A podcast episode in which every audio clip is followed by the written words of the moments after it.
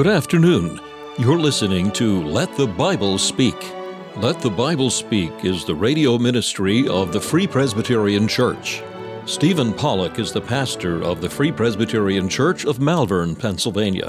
Thank you for joining us today as he opens the Word of God and lets the Bible speak.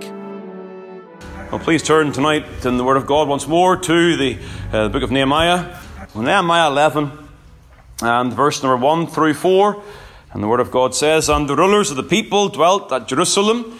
Uh, the rest of the people also cast lots to bring one of the ten to dwell in Jerusalem, the holy city, and nine parts to dwell in other cities. And the people blessed all the men that willingly offered themselves to dwell at Jerusalem. Now, these are the chief of the province that dwelt in Jerusalem.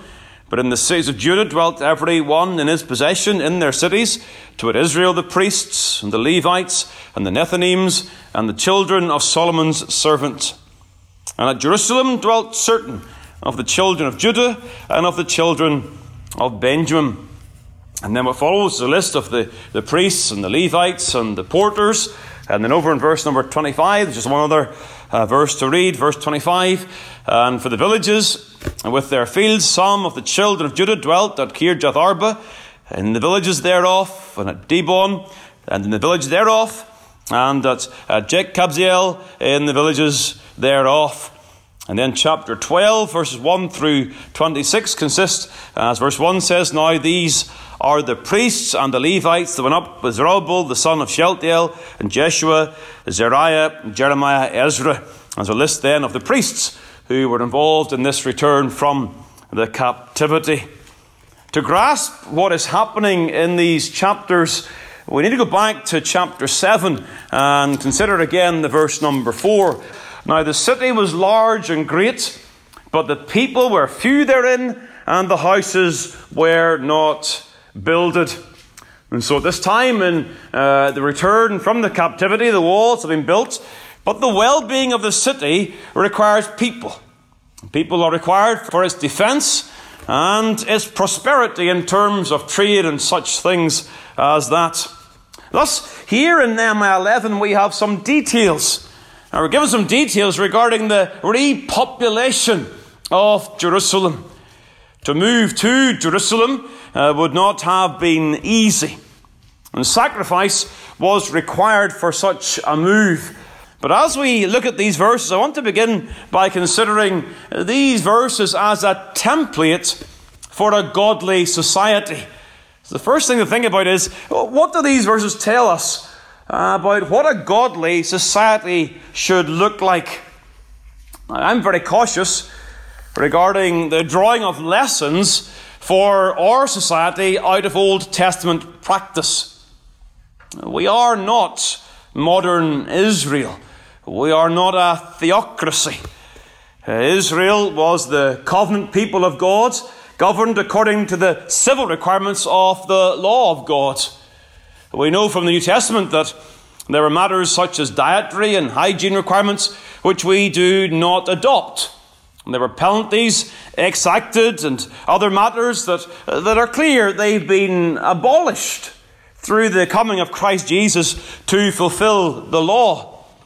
The civil aspect of God's law is not placed over secular governments in the New Testament. When you come to the New Testament, you see that the people of God are to live in the midst of secular communities. And thus, the United States of America is a secular, predominantly Gentile society, and it is not Israel, and therefore we should be careful to draw direct correlations. However, there are principles to draw from the Old Testament, which, if they were correctly applied, would lead to what the wise man refers to as righteousness, exalting a nation. It is obvious when you think about it that these Old Testament principles come from God. And therefore, they have merit given consideration in every society. Yes, we are mindful, and this is the the key principle, we are mindful that Christ's kingdom is not of this world. Uh, and therefore, these principles, uh, they largely refer to Christ's kingdom seen now in the New Testament church. But still, there are principles that can help nations to make wise decisions regarding their practice and, and how they govern themselves. Principles that are contained in the Word of God.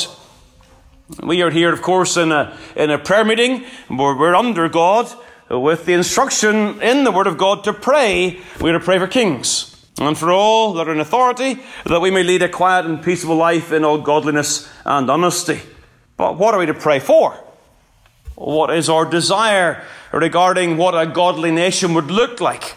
It is right and proper to pray for the place in which we live. Paul makes that clear in those words to Timothy in 1 Timothy 2. There is a necessity to, to live in this world. Well, here in Nehemiah 11, we, we find a society reorganizing itself under God. And the principles we see in the society are, I believe, instructive and interesting for our consideration tonight. First of all, there is a distribution of the population. Verse 1 The rulers dwelt at Jerusalem, and the rest of the people also cast lots to bring one to dwell at Jerusalem, one of the lots of the ten, and nine to dwell in other cities. There was the wise council with the giving of lots to determine who would go where, that the people would be spread around. Some would live in the capital in Jerusalem, and others would live in other cities. There is much wisdom in this. Perhaps this has been a neglected principle of society. We tend to overcrowd certain areas, and there are many troubles that are caused by such overcrowding. A balanced population is for the benefit of the people. It makes economic sense with a balance between trade, commerce, agriculture, and such things. A, a nation that can self sustain. If there are those who are willing to live in, in cities and others who are prepared to live in a rural area. The second thing to note is that there is good government structure in place. Verse 1 refers to the rulers, and then there are leaders mentioned in verse 9, 14, and 16. You take 9. Judah the son of Senuah was second over the city. Verse 14 refers to uh, Zabdiel the overseer. Uh, verse 16 again refers to oversight of the outward business of the house of God. Uh, without the details here, I'm just making the point uh, that a godly society thrives on good, wise, and judicious government. We're not told here how much or much about how they ruled, but we do see, if you read the, the verses uh, carefully, you will see that provision was made for defense and for prosperity, to guard what they had and also to prosper and to trade with others for the prospering of all people. There's reference here to the valiant men in verse number 6. Uh, again, a reference to defense. These are brave men. You've also got men of valor in verse number 14. This is a, a reference to, to, again, military might. There's, there's good and wise government in place here. But those are, are, are really secondary issues. Important, uh, but secondary. For the, the third thing we see is that there is a theistic worldview. Now, everyone has a worldview of one sort or another. Uh, these are, it's a term that denotes uh, principles uh, that are believed regarding life, its meaning, uh, principles of ethics, which then go on to govern how you live. Well, here we see a theistic worldview, and of course, uh, when I use the term theistic, I'm thinking about not just a God, but the God of the Bible. And here, Jehovah is central to the reorganization of the people at this time. There's an emphasis on the priests and on the Levites. Look at verse number 22, and you will see there that the worship of God was to be practiced and maintained. There's a reference to the, the singers who were over the business of the house of God. And then chapter 11 and the verse number 17, and you go back there, again it refers to the, the importance of the, the, the beginning of the thanksgiving and prayer. And there you have that in the verse number 17 in the middle. The son of Asaph was the principal to begin the thanksgiving in prayer. Another mention of thanksgiving again is, is, is also uh, there in chapter 12 in the verse number 24. Again, when there's organization with their brethren over against them to praise and to give thanks. So, in this reorganization, there is a desire for the priests and the Levites to maintain the worship of God, but there is a, a, a clear understanding of the importance of thanksgiving. And that says an awful lot about a society. Thankful, of course, to the Lord. And a thankfulness to the Lord implies a mindset, a worldview where God is central. You'll all be better acquainted with the history than I am, but uh, again, as this nation uh, got on its feet, there was immediately a recognition of the importance of thanksgiving from those who had a theistic worldview. Well, when you have a thankful spirit, there's a recognition that all we have comes from God. It's not a matter of mother nature or chance or any such things. There's a recognition that the prosperity of the society comes from God. And, other, and furthermore, we, we recognize that we stand uh, as a society which needs the Lord. These are things that come from thanksgiving. The opposite of a theistic worldview would be a, a secular worldview. And it is well recognized now that we are living at this time in a society that is increasingly secular. From both sides of the political divide, there is, there is a clear advance in secularity and thinking. It's not about God anymore. It's about other things. It may be about, about prosperity materially. It may be uh, promoting, a, a, again, an ethic that's against the Word of God. But there's clear movement in a secular direction. We can and we must pray that this would change for the good of our society and in turn for the prospering of the church. And so there is this theistic worldview. Fourthly, there is the prominence of the Word of God. One function of the Levites, you may remember, was to ensure that people knew the Word of God. There was more to their duties than that, but one central function was to make sure that people knew the book. But they were not only found in Jerusalem, but there, are, sorry, verse 20, it's clear that they were also in all the cities of Judah, and the residue of Israel, of the priests and the Levites, were in all the cities of Judah, everyone in his inheritance. Urban and rural communities were instructed in the Word of God. When the Word of God is taken away from society in a general level, there is clearly a departure from the Lord. Uh, and so we, we appreciate very much the Word of God being removed from the school was a clear sign of a nation moving away from God and departing from the Lord. There is the prominence of the Word of God here in this reorganized society. There is also, in the fifth place, finally, there is the proclamation of God's way of salvation. There are steps made here to ensure the Word of God continues in the house of God. And you'll see a number of references in the, in the, in the full chapters uh, to the house of God. Look at verse number uh, 16 of chapter 11. And again, there was the, the matter of oversight of the outward business of the house of God. Reference in verse 19 is made to the porters, verse 22 to the singers. Verse 21 refers to a, uh, an unusual title, the Nethinims. Speaks of temple servants. So care is being taken to ensure the house of God functions smoothly. And what is the house of God here? It is, of course, a reference to the temple. And what is the, te- the purpose of the temple? It is the exaltation of God's salvation in the person and sacrifice of Christ. The temple did that pointing forward. And here you have porters and singers and Nethinims and priests and Levites, and they've all got their duties to make sure the temple runs smoothly. In other words, to make sure that people can see this is the way to God. Through sacrifice, through blood, you come to God this way and this way alone, through the great high priest who will bring you into the presence of God and pray on your behalf. That's what the temple was all about. And here in this reorganized society, uh, there is the emphasis on the importance of that uh, practice continuing. Society prospers when people engage in Christ exalting worship. Those principles, I believe, they stand out.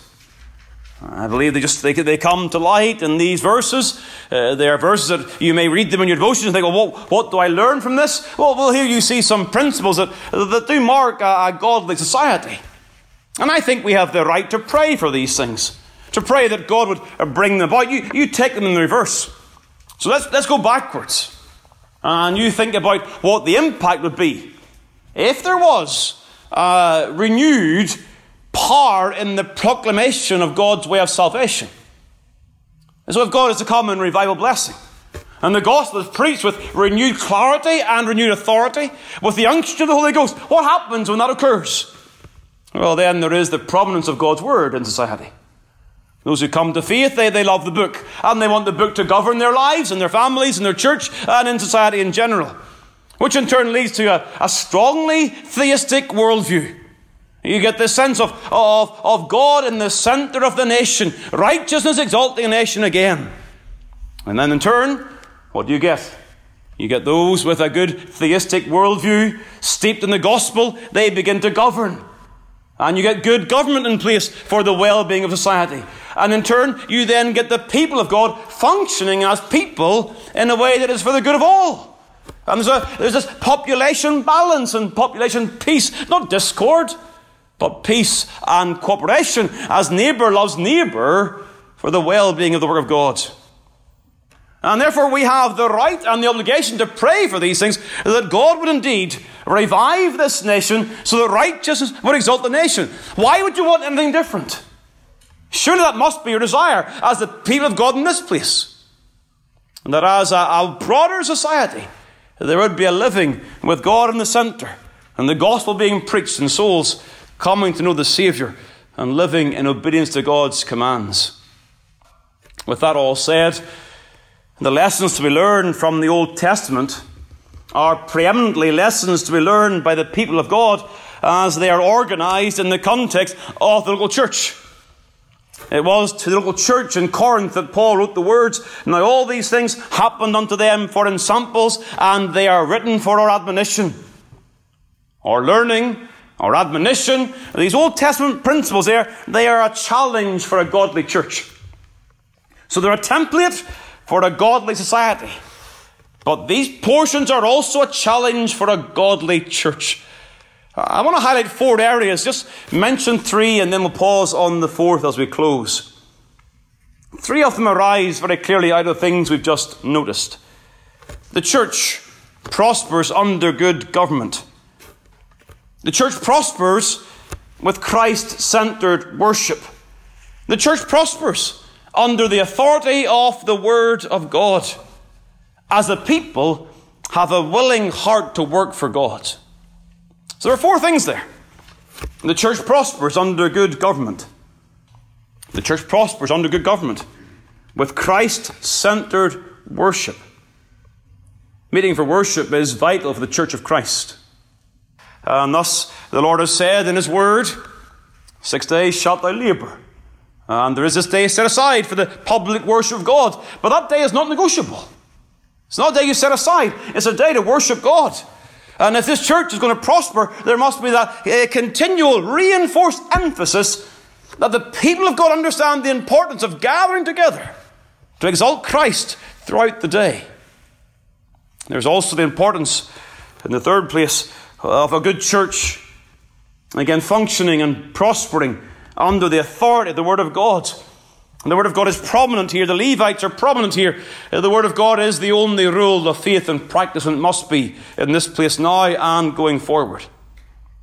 But all of this, it also occurs as the people have a willing heart to work for God. And the attention now falls then on verse number two. And the people blessed all the men that willingly offered themselves to dwell at Jerusalem. Whether the people were among the one and ten in verse number one or additional, that's not clear. Can't be certain about that. But what is clear is that they are clearly commended for their behavior. Such voluntary commitment to serve the Lord is for the good of the entire nation. It's for the good of the city and it's for the blessing of the entire nation. The Lord looks with favour uh, upon such willing service You think back to Judges chapter 5 and the, the victory of Deborah. And Judges 5 and verse 2 says, Praise ye the Lord for the avenging of Israel when the people willingly offered themselves. There's a, a repetition of that phrase. They willingly offered themselves. Such willingness to serve the Lord is what God desires of all his children. I'd like to briefly just open up this aspect of service. Serving God with a, a willing heart, uh, and think broadly, really, in New Testament terms. Think about their commitment. So we're looking at these verses as a challenge for a godly church, and they've got a willing heart to work for God. And so you do see, at the very surface, you, you see their commitment. I believe the commitment is for the glory of God and for the good of others, beyond self interest. I think their example is one of the selfless actions for the general good of the people of God. When we have the work of God at our hearts, and when we have the, the good of others at our hearts, you will then see this selfless commitment to serve. Selfishness in life leads to strife and bitterness. If any kids in your home, you all know that to be true. We've seen these verses in more recent times, Philippians chapter 2 and the verse 4. Look not every man on his own things, but every man also on the things of others. Or Romans 12 verse 10, be kindly affectionate one to another with brotherly love, in honour, preferring one another. We seek first the kingdom of God. We seek first the well-being of our brothers and sisters. We place others above ourselves. And that in turn, that prospers the work of God. So there is this selfless commitment. There's also, in the second place, there is the cost. Their decision to live in Jerusalem uh, would not have been easy. The challenge they faced would have been significant. Matthew Henry suggests three costs they would have had to face when moving to Jerusalem. They would be expected to live a more religious, devoted life by living in the holy city. He wonders is that why others declined to move? Was the recognition if you were going to live in Jerusalem, there'd be burdens placed upon your attendance uh, at the various uh, uh, worship times and feasts and all the rest? He also reckons that they were more at risk from the attacks from the enemies who often pointed their anger at Jerusalem. We, we find that time and time again they, they besieged Jerusalem. It may well be also they were less likely to gain financially uh, the city's in partial ruins. It's not a trading city at this time. It's economically difficult. There are some in the church who are comfortable with the identity of being a Christian, but not comfortable with the cost of giving their all for the Lord. Are we fearful? We don't want the required extra devotional life.